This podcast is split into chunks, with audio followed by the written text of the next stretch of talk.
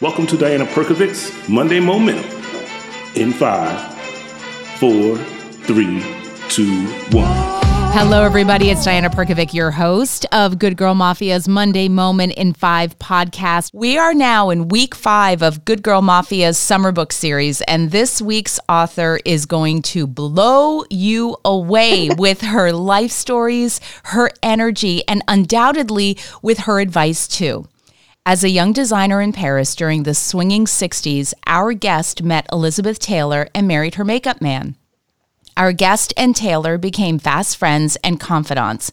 Along with her Parsons School of Design's classmates Mia, they opened a trendy, a trendy boutique in Rue Bonaparte that catered to the hip, the happening, the fashion models, the movie stars, and Paris society. While in Paris, our guest met the great Coco Chanel, who became her mentor and advised her and Elizabeth Taylor to create their own signature perfumes. Our guest is credited with creating the miniskirt, hot pants, and the wrap dress. Yes, the wrap dress, and we will talk about that her Pretty Woman dress has sold at Bergdorf Goodman's for over 32 straight years, and she created the Bergdorf's Bridal Boutique. She is the longest lasting female designer in Paris. She is the author of The Absolute Woman. It's all about feminine power.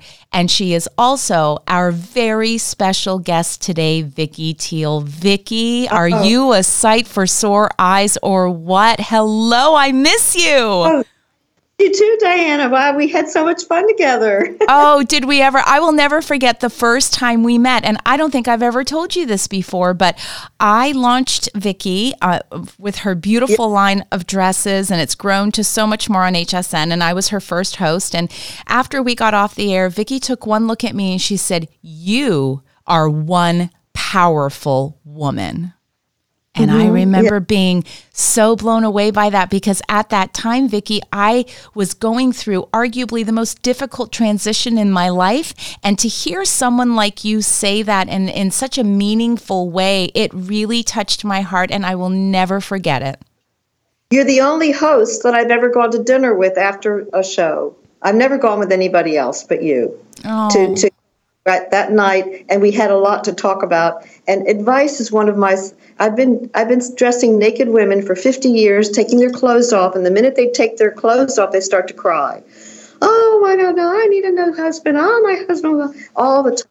So I give advice, and I'm used to that. I'm used to women who really need advice. And you and I had a great night talking and giving advice to each other. It was wonderful. You knew all about HSN, and I was starting. Oh, it was um, wonderful. It really was. I'm so glad you remember it as fondly as I do. And and we're on to your second book. You know how much I love your first book, but Vicky, we have to start by laying the backdrop for everyone because your life reads like a novel. So I would love it if you could give us tale. it is a fairy tale. It really is. So I need you to give us a snapshot of how things unfolded. How did you end up in Paris? How did you end up being one of Elizabeth Taylor's confidants on the Johnny Carson show? All of it. Just lay it out for us. Years old. At 20 years old, yeah. Uh, uh, what happened was that I was someone who always followed my dream.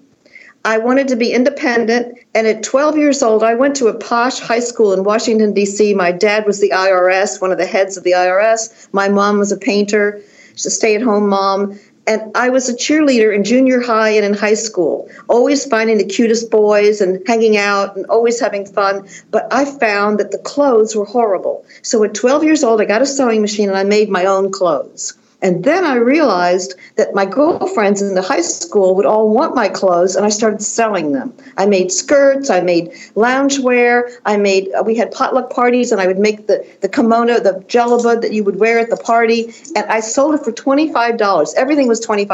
Now, in 1953 and 54 and 55, $25 is a lot of money. It was like maybe 500 today, but yeah. these were wealthy and I had my own money. I had my own telephone in my bedroom, and I had my name in the phone book, Vicky Tiel, in the phone book. And people in school, I'd say, "You want something from me? Call me Vicky Tiel. I'll answer the phone. I'll make you what you want." Twelve years old, So I realized independence, having my own money, making my own things, deciding what I'm going to do, it all be- is all based on making my own money. And I write in my book, the second book, No Sex for Shoes. My mother wanted me to marry a nice rich guy. And I said, No, mommy, I'm the nice rich guy. Mm. I'm making the money. I'm doing my own thing. And this is in the 50s. That philosophy that I had to be a powerful woman in the 50s took me into the 60s and I went to college in Parsons School of Design in New York. I had to go to Paris where the fashion center was.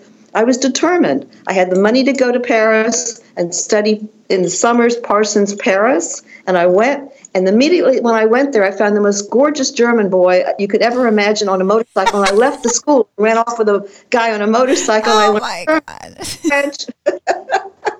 only Vicky, only Vicky. I love it. what can I say? He was gorgeous. so he takes me to Saint Tropez. Of course, he's going to take me to Saint Tropez. So I saw the fashion revolution in, in the summer of Saint Tropez in the 1971, 72. What years are these? No, 61 and 62. I'm seeing the, the revolution in fashion in Saint Tropez. And guess who started it all? This is in my book Brigitte Bardot. Brigitte Bardot made and man created God created a woman and she changed every single thing in fashion. She was absolutely the most amazing woman and that's what my book starts with the fashion revolution, the sexual revolution. It all started with Brigitte Bardot. What a lady. And of course, when I open my shop, it's my first customer. Wow. of course it is, naturally, because this this life reads like a novel. It really does. So, okay, so so Brigitte Bardot is the first customer, the first person to walk to, th- through the door. Cut to Elizabeth Taylor because she your friendship with Elizabeth is really uh, it plays a really big role in your life. So how did you come to be how did it happen that you and Elizabeth Taylor became such good friends? best friends. We com- we completed each other, and I'll explain that. I went to a wonderful high school in, in junior high in Chevy Chase, Maryland. I'm from Washington, D.C., and my parents are from the government, very, very political government. Elizabeth went to MGM. She didn't go to high school. She didn't mm-hmm. go to junior. Didn't be. She wasn't a cheerleader. She was in MGM since she was eight years old and had no social life whatsoever. When I went to Paris, I was dating Woody Allen. I was doing the movie What's New Pussycat, my very first job. Three months out of fashion school, I'm already doing the costumes for a movie. And here's power. I turned to the people and I said, I want single screen credit. Wow. My first job, single screen credit and a driver. And I got both. We have to ask, you have to demand. Mm-hmm. So I got my first job. I'm in making the movie, and who is across the hall but Elizabeth Taylor making a movie? And she's wearing an old lady outfit. She's wearing a wool suit, covering her knees with a horrible jacket. And she takes one look at me with my mini skirt, with no clothes underneath, with uh, bare bare thighs and high heeled shoes and a gorgeous tan. And she says, Oh my God, I want that outfit. She goes across the hall and meets me, and I completely redo her wardrobe. Wow. And 20 years old. And, and that's where the friendship begins. And then you ended up partnering with her in business.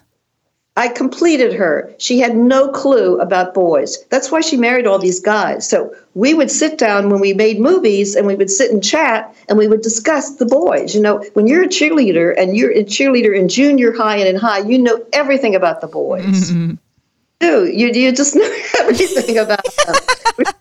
So I completed her. And she, of course, was 10 years older and she knew everything about making money, being a strong woman. She was financially independent. She made her own deals. She would demand what she wanted on a movie. And I learned to run a business from her. And she learned social life with men with me, how to be stronger. Wow. And you married her makeup artist.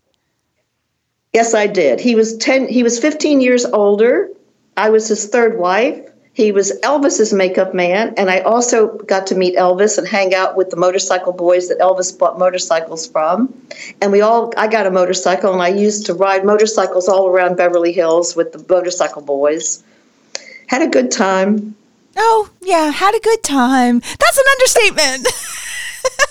Vicky's so, oh, I had a good time. That's amazing. That is, that is uh, incredible. So now that we've set sort of, set the the tone for everyone and, and what an incredible life you've led. I have read and absolutely loved your first book. Anybody who follows me on uh, Instagram, if you go back in my feed, you will find me a couple of years ago. There's this picture of me in bed with my little my little Maltipoo Romeo reading the book, and it, it's called All About the Dress. So if you love anything about Vicky so far, it is an absolute must read if you want to learn more about Vicky. This book, though, The Absolute Woman, it's about feminine power. It's different, Vicky, in that you share a lot of the wisdom you've learned and lived over the years. Why did you decide now is the time to write this book full of so much wisdom and life lessons? The Me Too movement came about, and in my time in the Me Too movement, I wanted I had experienced a lot of men attacking me. I had experienced it, but what I have, a personal strength that I have is you don't mess with me. I, I'm making my own money. I don't need you for money. And in my book, I have a story of me and I going to do the James Bond movie costumes. And the producer's getting a massage in the George Cinq Hotel in Paris. And he says, Take off all your clothes. We said, We're doing the costumes. It was so weird. He just, every woman that came into the hotel room, his hotel room, take off your all your clothes. So Mia didn't take off her clothes. She's like, I'm the costume designer. And I said, Oh, I've got a gorgeous body. I'm taking off. oh my gosh. and of course, we got the job. I got to do the bathing suits for the movie. I don't have a fear of anything. I don't. Part of power is also just not being afraid. I tell it like it is. I answer back. I run the show. I've never had a job. I've never been employed. I've always owned my own company since I'm a child. Never had a job. Wow. Never had a loan. All I do is sell, take the money, put it in the bank, and make sure I never spent more than what I took in. My biggest lesson is my dad from the IRS. You take a piece of white paper, you draw a line down the center, and you write in on one side and out on the other. And you write every single thing that comes in monthly and every single thing that goes out. And at the bottom, you make it sure that the in has more than the out. You never need a loan. You never need anybody's money. You just make the in more than the out. It sounds so simple, but that is huge, huge advice uh, to get, particularly as a young entrepreneurial woman. How did you find this um, mindset in the 50s? It, it was unusual then, to be sure. Yes. I had seen my mother have two husbands, and the first husband, my daddy, was married to her for only a year and she he had his savings to become a builder and she took out his money from the bank and bought herself a, like the most expensive shoes in Washington. And he came back to the house and found that the money was gone and it was on shoes and they broke up. And I wrote from then on, and I have wanted t shirts at HSN and everywhere no sex for shoes. You don't do what my mother did. She lost her husband. No sex for shoes. You make your own money and you buy your own shoes. Good advice. Make your own money, buy your own shoes, and buy your own plot of land, your own house, your own car, your own plane tickets, your own everything. This is the day and age that we are in, and we should embrace it. I started this in the 50s. How it started for me in the 50s probably because my mother was such a beautiful woman. She had gorgeous husbands. She was very successful as a painter. She made no money. Mm. And she mm. wanted me to be a man for money. And I was like, oh my God, I'm not doing what you did. I'm making my own money and I'm going to marry cute guys with motorcycles. I'm not marrying men that have money. I'm making the money. And I want cute ones that fix things and build things and cook for me. They all have to cook and be chefs and you know, make love in a good way. I mean, I'm not going to, I'm not marrying a man for his money. I'm the money. I love it. I love it. I love it. I love it. So, Vicky, this book is about feminine power. And what is your definition of feminine power? The number one thing that I learned in my life was from Elizabeth Taylor. The number one thing. I tell it on television too. I was selling my perfume uh, two weeks ago and I was talking about this. Don't dance with crazies. If anybody's mean to you, if a man that you're going with, or your son, or your sister says something mean to you, here's what Elizabeth taught me. You look at them, you don't dance. You look at them and you roll your eyes and you move on, you ignore it. And she would always tell everybody, Prack, show me how you roll your eyes. And I would roll my, everybody has to show them how you roll your eyes. Someone says mean to you, a child in school is being bullied. Tell that kid to roll their eyes and move on. You don't dance. You don't dance with crazies. You move on and ignore them. You can still be friends with everybody that's mean to you. You just know, oh God, I'll correct them because I'm not dancing. That's the most important thing that a human being has to know. Don't dance. I love that. And that that will save you. I'm I'm imagining right now an 18-year-old or a 20-year-old listening to this podcast, right? Imagine how altered life could be if you just take that one simple principle from Elizabeth Taylor and apply it to your life. Don't dance with crazies. How much heartache and strife and headache we would all save ourselves, Vicky. Absolutely. I was so lucky at 20 years old. She was 10 years older than me. And that was the most important thing I've learned. And I've learned it all my life. I've owned my own company. When I have employees that are upset, they want more money. Generally, when I have the sewers and they want more money, I give them what they want. I just say, okay, I'm giving you the amount of money you want. Uh, let's see if I can afford it. If I don't bankrupt and I can still have money in the bank, you can have it, but you have to do this for me. Anybody comes to the shop at seven o'clock at night and we're closing and they want to stay open another hour and get a dress, you're staying open. Yes, ma'am, I will. So I generally give people and pay them the money they ask. Mm-hmm. Why not? They, but they in turn have to give to you. So life's lesson is you give and you get back. And the other important thing that Elizabeth taught me, and it's the second most important thing, is life is about helping other people. Number one thing, and all the money she made from our perfume business, her perfume business, it went to AIDS in Africa to help other people, not for herself, not for the kids, not for the grandkids, not for mansions, no $45 million mansions in the, in the family. AIDS in Africa to help the black people because she was one of the first people. Her manager was a black guy. This is night he was at our wedding. My girl that walked me down the aisle, my best lady, she was a black dancer. We were we wanted immediately in the early 60s to have the black and the white Sidney Poitier. His wife was my girlfriend. We, we wanted to mix the couples. What's the difference of all of us? We're all the same. We're all human beings. This was Elizabeth Taylor in the 60s. Wow, what an incredible lady. Yes. What an incredible I was, lady. I was blessed to be with her. And we were, she was blessed to be with me because I made her go out with Coco Chanel for dinner. We we had she she introduced me to Coco, and Coco became my mentor. And if we had not done that, Elizabeth, a hundred million dollars a year would not be going for AIDS. White diamonds. Coco told us to make perfume, and Elizabeth, I don't want to. I'm a movie star. I don't know. I know. We're making perfume. Coco told us to make perfume. We're doing it. It's Coco. All right. Okay, Vicky. All right. and and and here we are with white diamonds to her. We gave to each other. We helped each other. Wow. Life is about people. Life is about helping people. Life is about you, you, you. And what can I do for you? And then you get blessed, as they say in the deep south where I have a home in out near Alabama. I was blessed. I was blessed from from the from the you know the height of of Paris society uh, to the South. You're incredible. You're absolutely incredible. You dedicated Vicky a short a mobile home park. We live in a mobile home park. To have five homes, including a mobile home park in in St. Pete near HSN. Wow, I love it. I've got to come visit. I'm coming to visit. oh my gosh.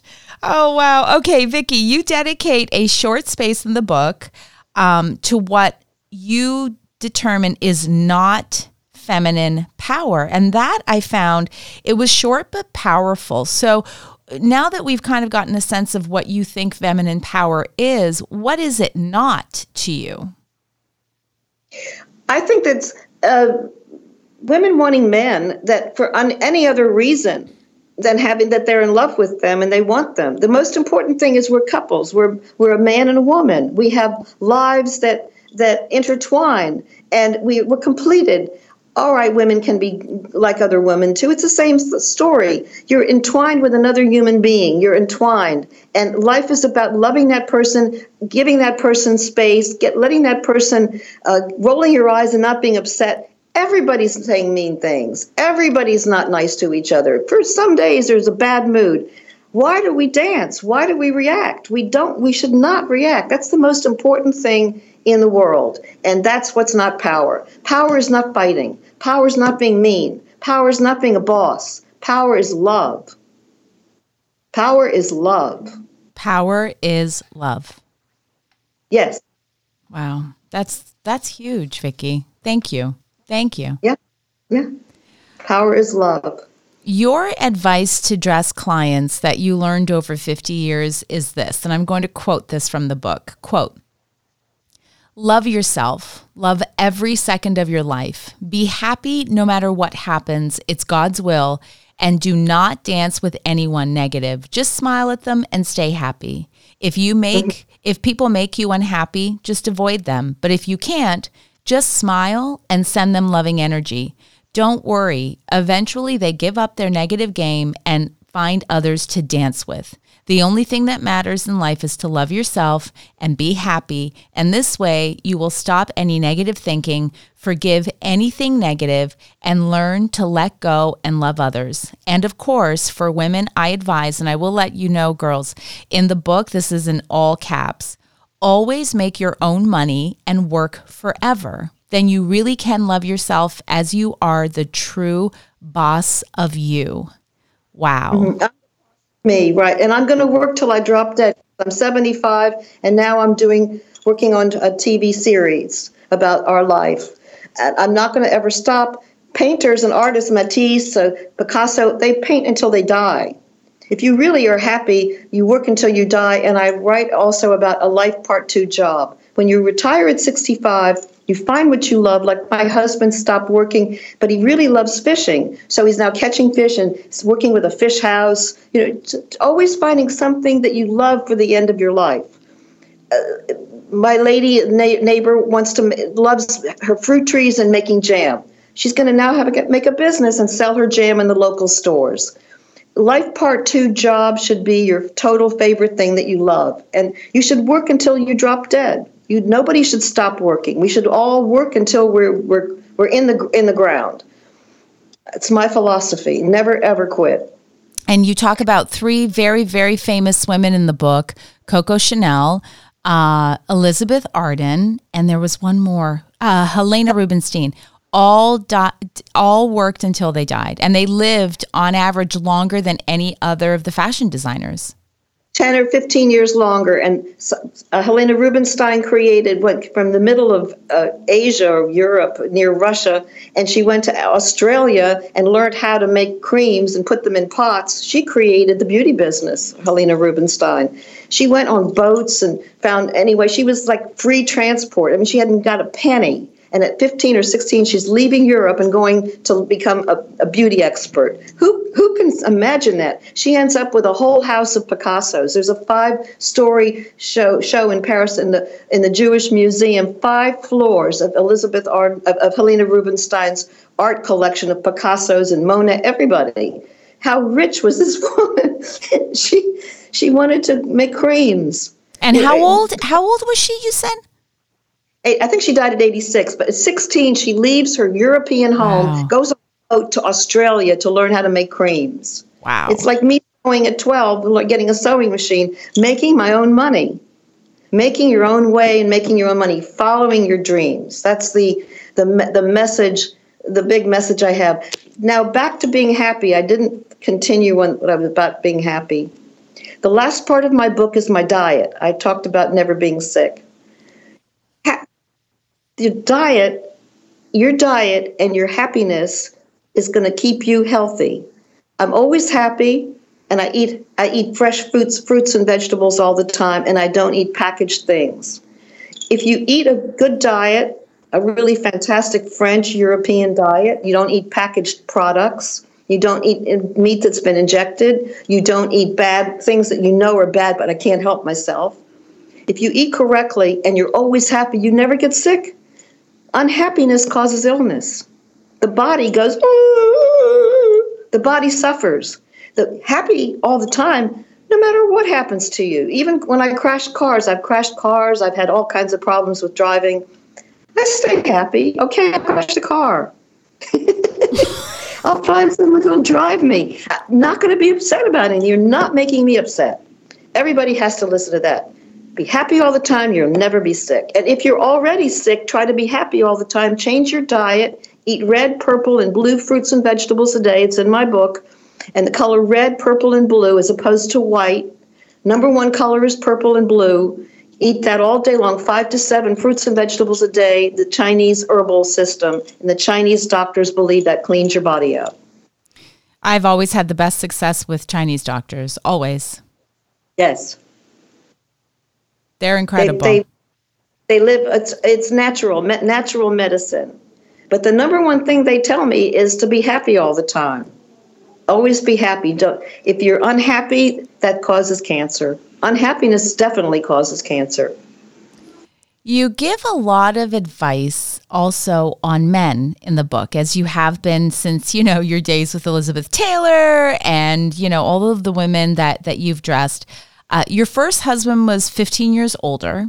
Your second husband is 15 years younger. And you yep. lead a very, you've led a very different life with both of them. Interestingly, your advice in the book, to me, this is how I sort of took it. It all boils down to one thing, which is know thyself.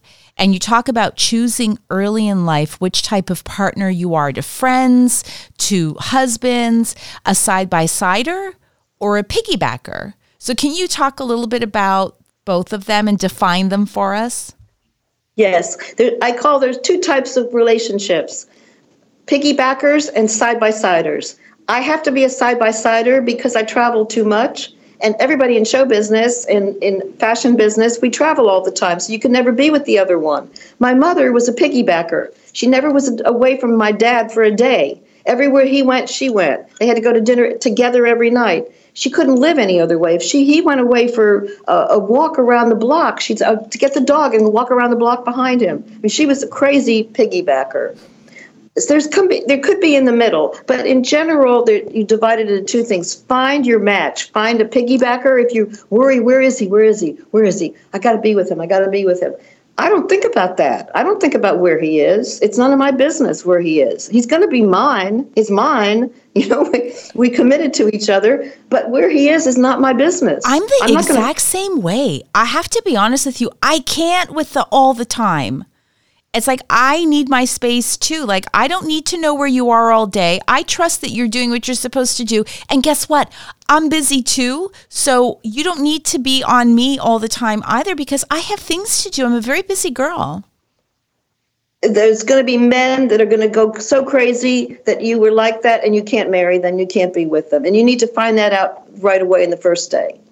I also believe that you that you fall in love with the person that you're in love with, that's your per- partner, pretty much right away. The, the two husbands I had, I fell in love with them the day I met them, and the younger boyfriends as well. There's a connection, there's a vibe that goes back and forth, and even if that person is like, oh my God, I'm attracted to that, okay, you're attracted to that. There's the vibe. You either have the vibe or you don't.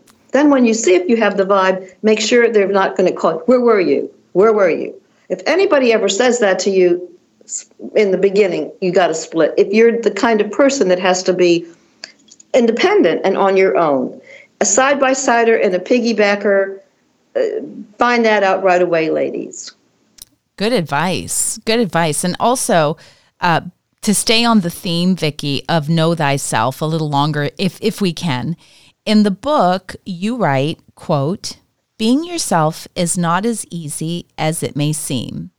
All of us are subject to the expectations of society and our families.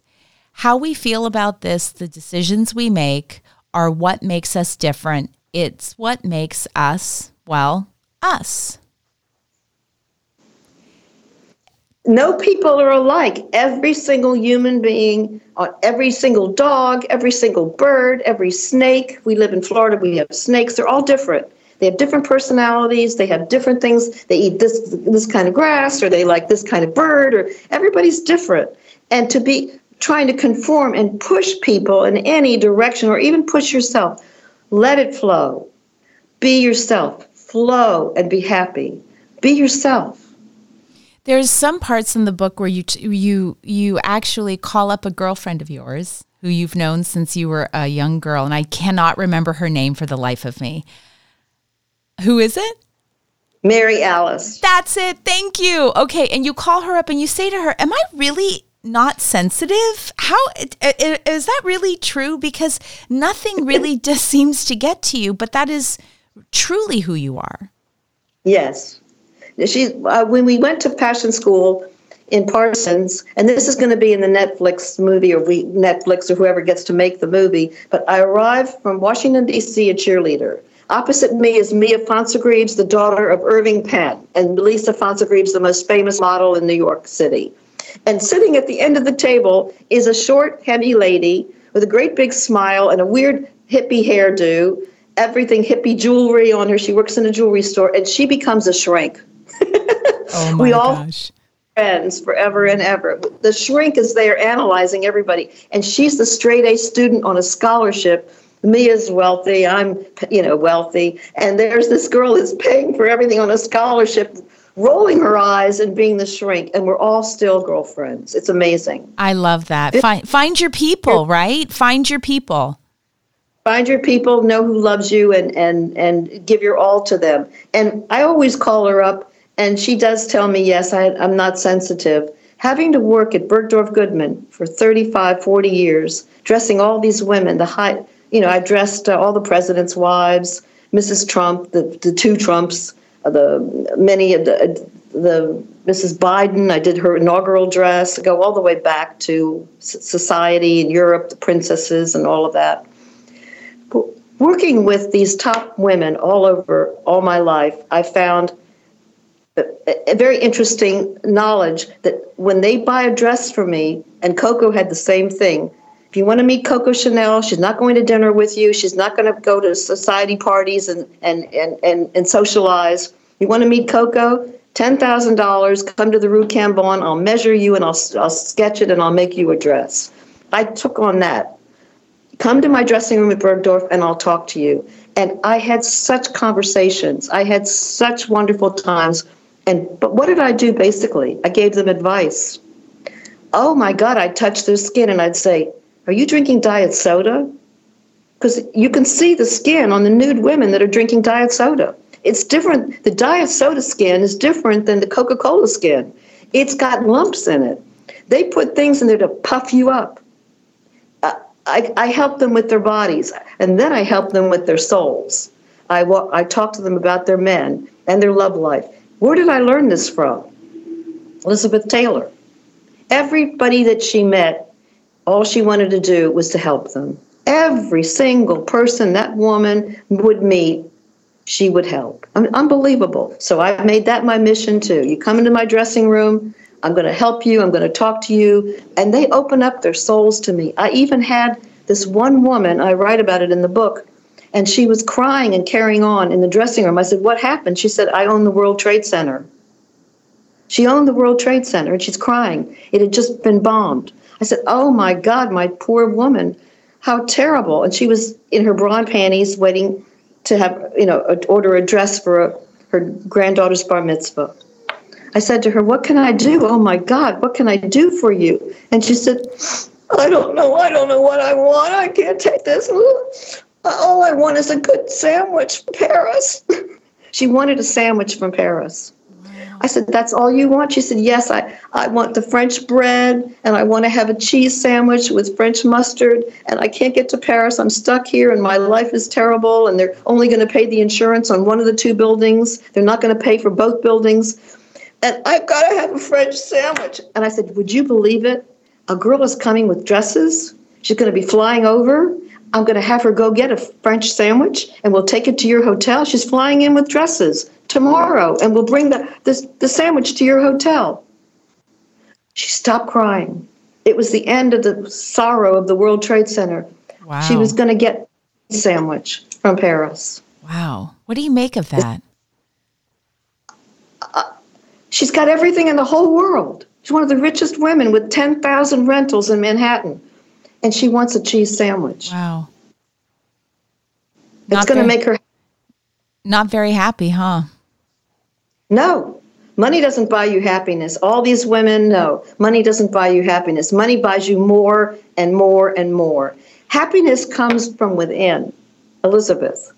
Happiness comes from within. Happiness comes from helping other people. I got happy. I got to get her a cheese sandwich. I got happy. Mm. Happiness comes from helping other people. Happiness is not from me, me, me. Wow, that's the best advice. That is really the best advice. And it's amazing how when you, I think sometimes people get it, they, they misconstrued the whole notion of if it feels good, do it.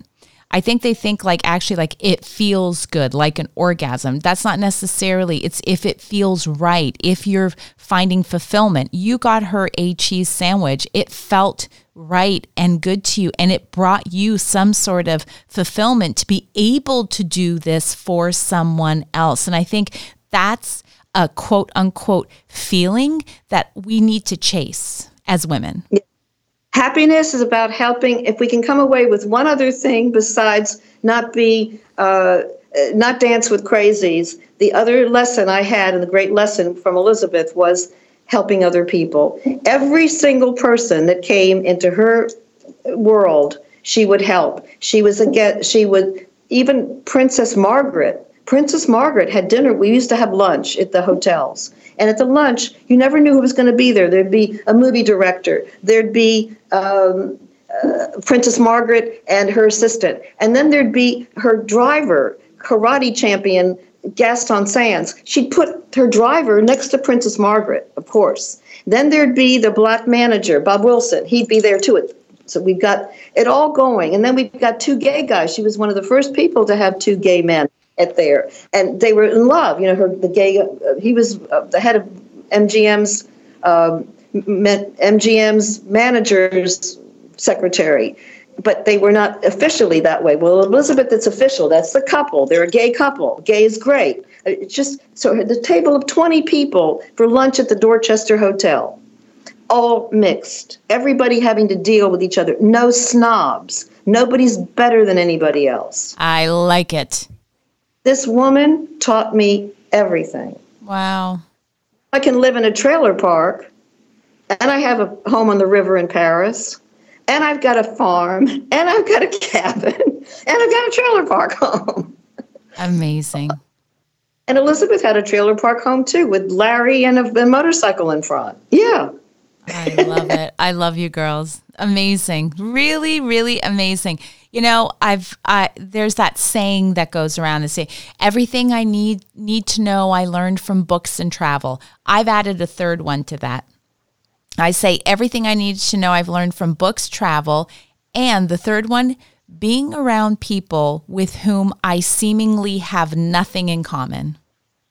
Because we all have a lot in common. You, when you yep. put yourself around people with whom you don't really have the same life experience or the same mindset or the same, you know, nationality or whatever it is, that's so enriching in life. Yes. Everybody, I call it everybody. I think we have to mix with everybody. We don't just hang out in, in, high society. Now, Coco Chanel was not that. Coco was, it was a different time in the 40s and the 50s, and Coco was not me. But she did t- teach me many things, and she made me make a perfume. I don't ever have to worry in my life. I made a perfume. Oh my God. She was right. Perfume always sells. And my perfumes have been selling and selling. They sell my perfume in a, men's perfume, Ulysses and Achille. They sell it in Afghanistan. What? My perfume. My yeah, my men's perfume sells in Afghanistan. I see these writings and I say, "Oh my God!" And my son, who travels the world, and I said, Richard, what what writing is that? They're selling it and they're advertising it on the internet. And he says, Mom, that's Afghanistan. oh my God. I perfumes all over the world, all over the world, thanks to Coco. I listen to her, and when anybody gives you advice that's really been there and done that, listen to that advice. I recommend that. I love it. I love it. Let's talk about uh, The two types of people you believe make up the world the fearful and the fearless. That's for sure. if you could only see the expression on Vicky's face right now, she's like, that's for sure. when I was a cheerleader in high school, they had things called potlucks. The potluck in BCC, my high school, there were like everybody had to meet at the table in the lunchroom and there would be a table maybe had 15 so all the 15 girls in the potluck would meet and the other potluck would meet and the other potluck would meet and then there'd be a table of girls who couldn't get in any potluck. They were weirdos or they were intellectuals or they were not attractive and badly dressed but there was always a table or two of those girls. I was a cheerleader. I didn't join any of the potlucks every lunch I went from table to table to table, including the regular girls and the girls who didn't belong to anything, and I would sit with everybody. I would sit with the fancy girls, I would sit with the beauty queens. Every day at lunch, I'd have a different table. I was the only person that had the nerve, the courage, the balls. but I wanted to be friends with everybody. I'm the cheerleader. Are you coming to the game? Uh, you know, we've got to root this one that's playing a hard school. And so that was my excuse. But it really wasn't. I wanted to be friends to everybody. I love that. I really love that. For years, Vicky, it was just common knowledge, quote unquote, common belief that DVF, Diane von Furstenberg, invented the wrap dress. And it has been fact checked and fact checked and fact checked. And in fact, it was you. Let's discuss how I mean, that's one issue, the fact that that happened. But what I want to talk about is how you handled this, because I think that there are so many lessons and so much wisdom there. Because here is, you know, the whole world believes Diane von Furstenberg invented this dress when in fact it was you. The, the word wrap is complicated. There were people who made a dress that crisscrossed on the top in the 1920s and 30s, but it didn't have the wrap skirt and tie and wrap around.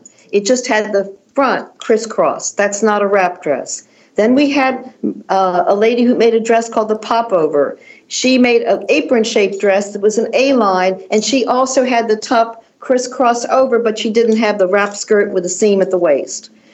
The wrap skirt, the wrap dress with the seam at the waist, the set in seam, the draping, and the skirt that drapes around and cr- crosses over into a, a tie was me and Mia, my partner, Mia and Vicky. We did that in 1968. We were in Redbook magazine and we were in Bloomingdale's windows. When Diane von Furstenberg, three or four years later, created a business, she was in college when we made the wrap dress. She opened a business with a wealthy husband she married a wealthy husband, and she hired a Vicky or a Mia to be her designers, her her drawers. She didn't draw. She didn't sew. She didn't make dresses at 12 years old. She was a wealthy woman, like many of the society women who owned fashion companies, and they hire me, a girl like me, to draw for them. So poor woman, she didn't know her drawer makes a dress, and she says, "I've invented this. I've invented this." She didn't invent nothing. Her drawer saw it in the Bloomingdale windows and copied it and made it for her. But she publicized it. So what do I do? Do I sue her? No. Do I get mad about it? No. Do I dance with crazies? No, I do nothing. What did I do? I did nothing. I all my life I make the dress, I make it and I sell it. It's even been selling at HSN. I make it all my life and I don't care. I made it for 50 years. I made money all my life on that dress. The same with the pretty woman dress. You don't fight, you don't get mad at anybody, you don't sue people over things like that. It's her karma. She made a mistake. Sadly, now the internet everybody knows. And it's it's fine. It's it's fine. You don't get mad at anybody. I don't sue. It's against my policy. I sue nobody ever, ever, ever. No such thing. I think I leave it to the I, I think that that's a huge lesson to leave it to the higher powers, as you just said, because so many people I think would have saw red when that happened and gotten so angry. And again, it goes back to, you know, be your own boss, make yourself happy, don't dance with crazies. Vicky, I am doing a, a whole clothing line. I have to do a shirt that says don't dance with crazies. Yes, I asked HSN and they wouldn't. I wanted that and no sex for shoes, and they never made it, and that's sad. but those are those are important slogans. They're in my book. Anybody can make it. It's important lessons that have to be out there. Well, with your permission, I would like to do it. And we will talk about it further, but I, I would love your permission to, to do Don't Dance with Crazies, please, Vicky. Say yes. Yes, sure, sure. Yes, yes, sure. And then you'll be my model. now, I've got one other thing. Tell me. I dress for in 1979 for a young, beautiful 17 year old that wanted to be a movie star she, in Cannes. She went to the Cannes Film Festival with the son of the richest man in France. She was beautiful. Her name, oh my gosh, what is her name? I forgot her name. But anyhow, she wore this dress and she went to Cannes and she becomes a movie star. She becomes the femme, la femme Nikita. The dress was uh, in, lila, in, in green. I then start, started selling to Giorgio's in Beverly Hills. Now, in 1982, that's three years later, I sell the dress to Giorgio, and in five years, he's now selling it in long and he's draping the sleeve. Then he makes it in red, and it's in the window from 1985 to 1990 when somebody looks at that dress and says, Oh, what a perfect dress for Julia Roberts for Pretty Woman. They copy my dress out of the window of Giorgio and they put it in Pretty Woman, and I don't get credit. The dress has been selling since 1979. This is 1990. Same dress, selling all these years. What do I do when I see the movie Pretty Woman? I went, oh my God, that's my dress.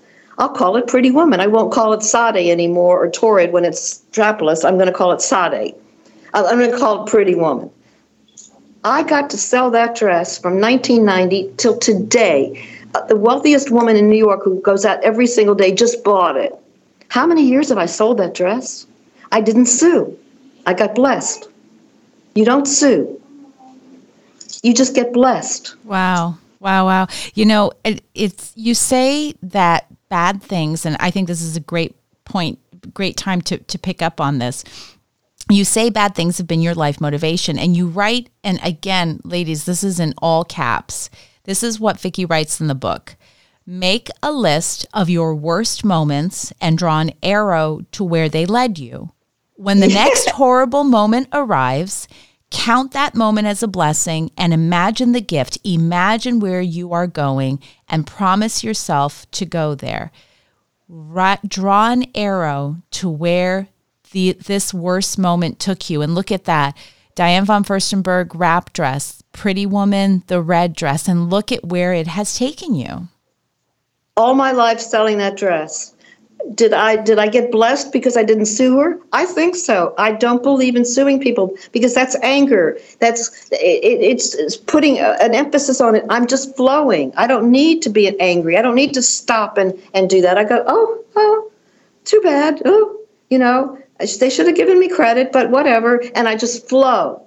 So, everybody, ladies, if you're listening to this, don't get upset about anything. Don't sue anybody. When I had a divorce with my first husband, I was lovely. I never sued him. I never got mad at him.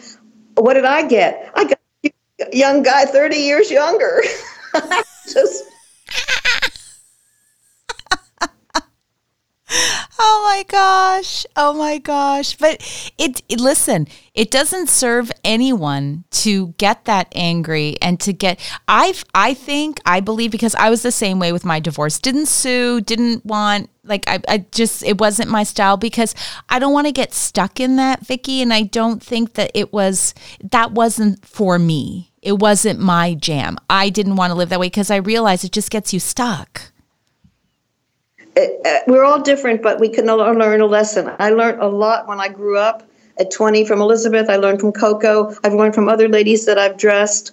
I really feel that we can learn, even if you're late, ladies, if you're out there and you're 60 and 70 like me, you can listen to this and you can learn. If you're upset about something, if you're eating the wrong foods, if you're always upset and you and you get cancer, you can get over it. You can you can beat the cancer. Just be happy every single second of your life. Never be upset about anything. Change your diet and, and watch and see. You don't need to get chemo and radiation. You need to be happy. Your best Elizabeth Taylor story. Your favorite. If if you can pick one. Turquoise feather. The turquoise feather. Tell everybody about that. I wanted to make a perfume once I got to HSN. I was with you there. We were selling dresses. And I had decided with the recession in 08 and 10, I'm leaving Bergdorf Goodman. I'm not going to come and make dresses for ladies anymore. I'm going to be on HSN. Uh, just a voice in my head when you it's over. We couldn't have that many clients, and television's a new thing. I'm going to sell on television. I'm going to make my clothes. I'm on TV for four or five years, and I realized that I could sell perfume on TV. Coco had said perfume is forever. I'm going to, there's a huge audience in HSN. I'm going to sell perfume. They told me, you can't sell perfume on TV. It's impossible. They can't smell it. They, we have only had one lady, Marilyn Manson, ever selling perfume on TV. I said, please give me a chance. And they said, well, okay, Vicky, but we're going to try, but I don't believe it's going to work. I go out on the balcony of my of my cabin, upstate New York in the mountains. It's a brown cabin. I'm in the woods and I'm out there and I decide to pray. And I turn to the skies and I say, Please, God, please let me sell a perfume on TV. And what happens? God or Elizabeth Taylor up there sends a turquoise ostrich feather about four inches long out of the sky and it lands on the deck by my foot. There's a photo of she, it in the book, by the way. There's a photo what? of it. In, there's a picture of that feather in the book. There's it lands on my deck there's no turquoise ostrich feather. Even on the ground, there's a tur- no turquoise ostrich. But I had made her a pink ostrich feather dress to wear with Richard singing on stage in UNICEF in Paris. So ostrich was a connection. But the turquoise, why? It was the color of my first perfume bottle that I did with her. Wow. In That same turquoise color. She sent the turquoise feather from the sky and it landed on my foot. I tell the people at HSN, they all roll, you know, oh my God, Vicky. I go on air. Regis Philbin calls in when in the first five minutes. Oh, Vicky, Joy and I love your new perfume. We sold 5,000 bottles in an hour. Wow. 5,000 bottles. That's what you sell when if you're on for uh, half a day. Uh, today's special is 20,000 and that's all day long. 5,000 bottles, boom, like that. Mm-hmm. So I feather from Elizabeth was the greatest gift, and now I love selling perfume. I love I love my uh, eight years on HSN. Well, we love you, Vicky, and I, I know I know that y- your room is going to be taken up by a book club any moment uh, because it's been an hour. I can't believe it. Oh, is coming in. So far, they are very sweet to me. This is a little town uh, at upstate New York, and it's got um, charming little people, and everybody's thrilled. I'm a writer in the town, and they all are very nice to me and, and lovely, so that we're we're fine. Well, you know, and and you're so and you're nice to everyone though too, Vicky. You you really are a special lady, and I, and again, I will never forget the first time we met and how incredibly gracious you were to me and how you spoke you breathed a little bit of life into me with those kind powerful words that that you spoke to me and it was the right person it, that's my turquoise feather, if you will. It was the right person at the right time that just came out of nowhere and had this beautiful, uplifting, honest conversation. So I'm forever grateful to you. It's my pleasure, sweetie. You're in- Merci beaucoup. Merci. Derrienne, you are something. You truly are something. And and I'm I'm hoping that that we can do this again sometime because you're incredible. Why, thank you, dear. Thank you. Yeah, we will definitely do this again. See, folks, this is why I needed to have Vicky Tiel on the Monday Moment in Five podcast because here at Good Girl Mafia, we do believe that it takes a badass to be a good girl and we never forget about other girls. And I truly feel that Vicky Tiel, she just, she embodies that. And so I hope you have enjoyed this week five of our summer book series here at Good Girl Mafia. The book is called The Absolute Woman. It's all about feminine power from Vicky Tiel. Oh, little side note, one of the things that I loved so much about the book, of course, there's photos of Vicky and Elizabeth Taylor and and just throughout the book, but what you'll find are Vicky's drawings, her sketches of clothes, and she'll tell you who wore it, where they wore it, what year, and one of the things that I enjoyed so much about the book was going, for example, when I saw Halle Berry's dress 2006 Cannes Film Festival, and I would go to the computer and Google Halle Berry 2006 Cannes Film Festival, and there you see Halle Berry in the very dress that is sketched out in the book. So it's just one of the fun things I think you'll enjoy about the book. If you want to be uplifted, if you want to be encouraged, empowered, and entertained, which is what we want to do here for you at Good Girl Mafia, pick up the book. You will absolutely love it. Uh, Vicky, you're you're working on a TV series right now about your life. You are looking for a TV agent to do the TV show and a showrunner here as well. So we're just going to put that out there. Yes, uh, and hopefully a woman. You know, a woman uh, agent. I would love that, but uh, we'll see. I have this uh, book uh, outlined, ten scripts already done uh, not just completed, but outlined, and um, everybody who's looked at it said yes. Amazing. So, of course. Well, Vicky, we look forward to seeing your life come to the big or small screen. And thank you very much for being our guest today. It's the book club. Okay, bye. Bye. Thank you. Bye, Vicky.